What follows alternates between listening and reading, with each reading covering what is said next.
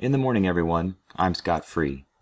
The No Agenda Talking Points memos are too good to sit languishing, unopened in inboxes around the world. So, in an effort to propagate the important messages within, I'll be reading them to you, so you don't have to. Begin Memo No Agenda Talking Points Memorandum, December 8, 2010. Talking points regarding opting out and the TSA X-ray backscatter machines. Background There is a plan afoot to market X-ray devices for use at all transportation checkpoints and eventually at football stadiums and schools until they become ubiquitous.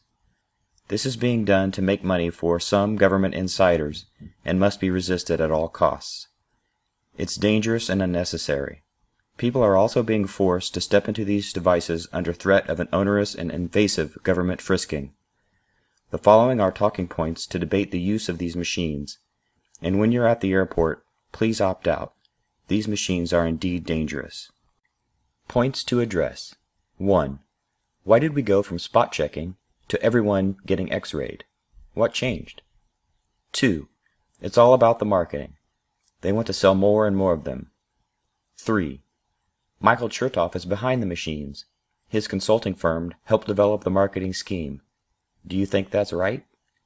4. Next thing you know, they will put them in schools. Do you want your child x-rayed daily? 5. Most experts agree that x-rays at any dose are unhealthy and cause cancer. 6. X-rays cause cancer.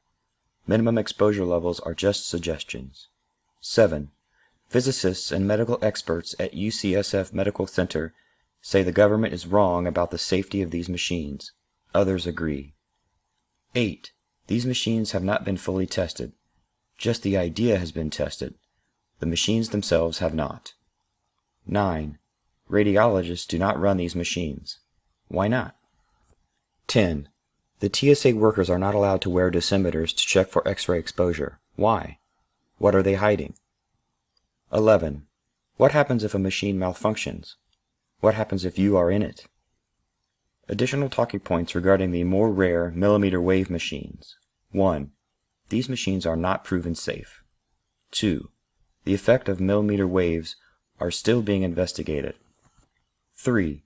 Current evidence shows that millimeter waves cause DNA damage. End memo. Until next time, be free, but be careful.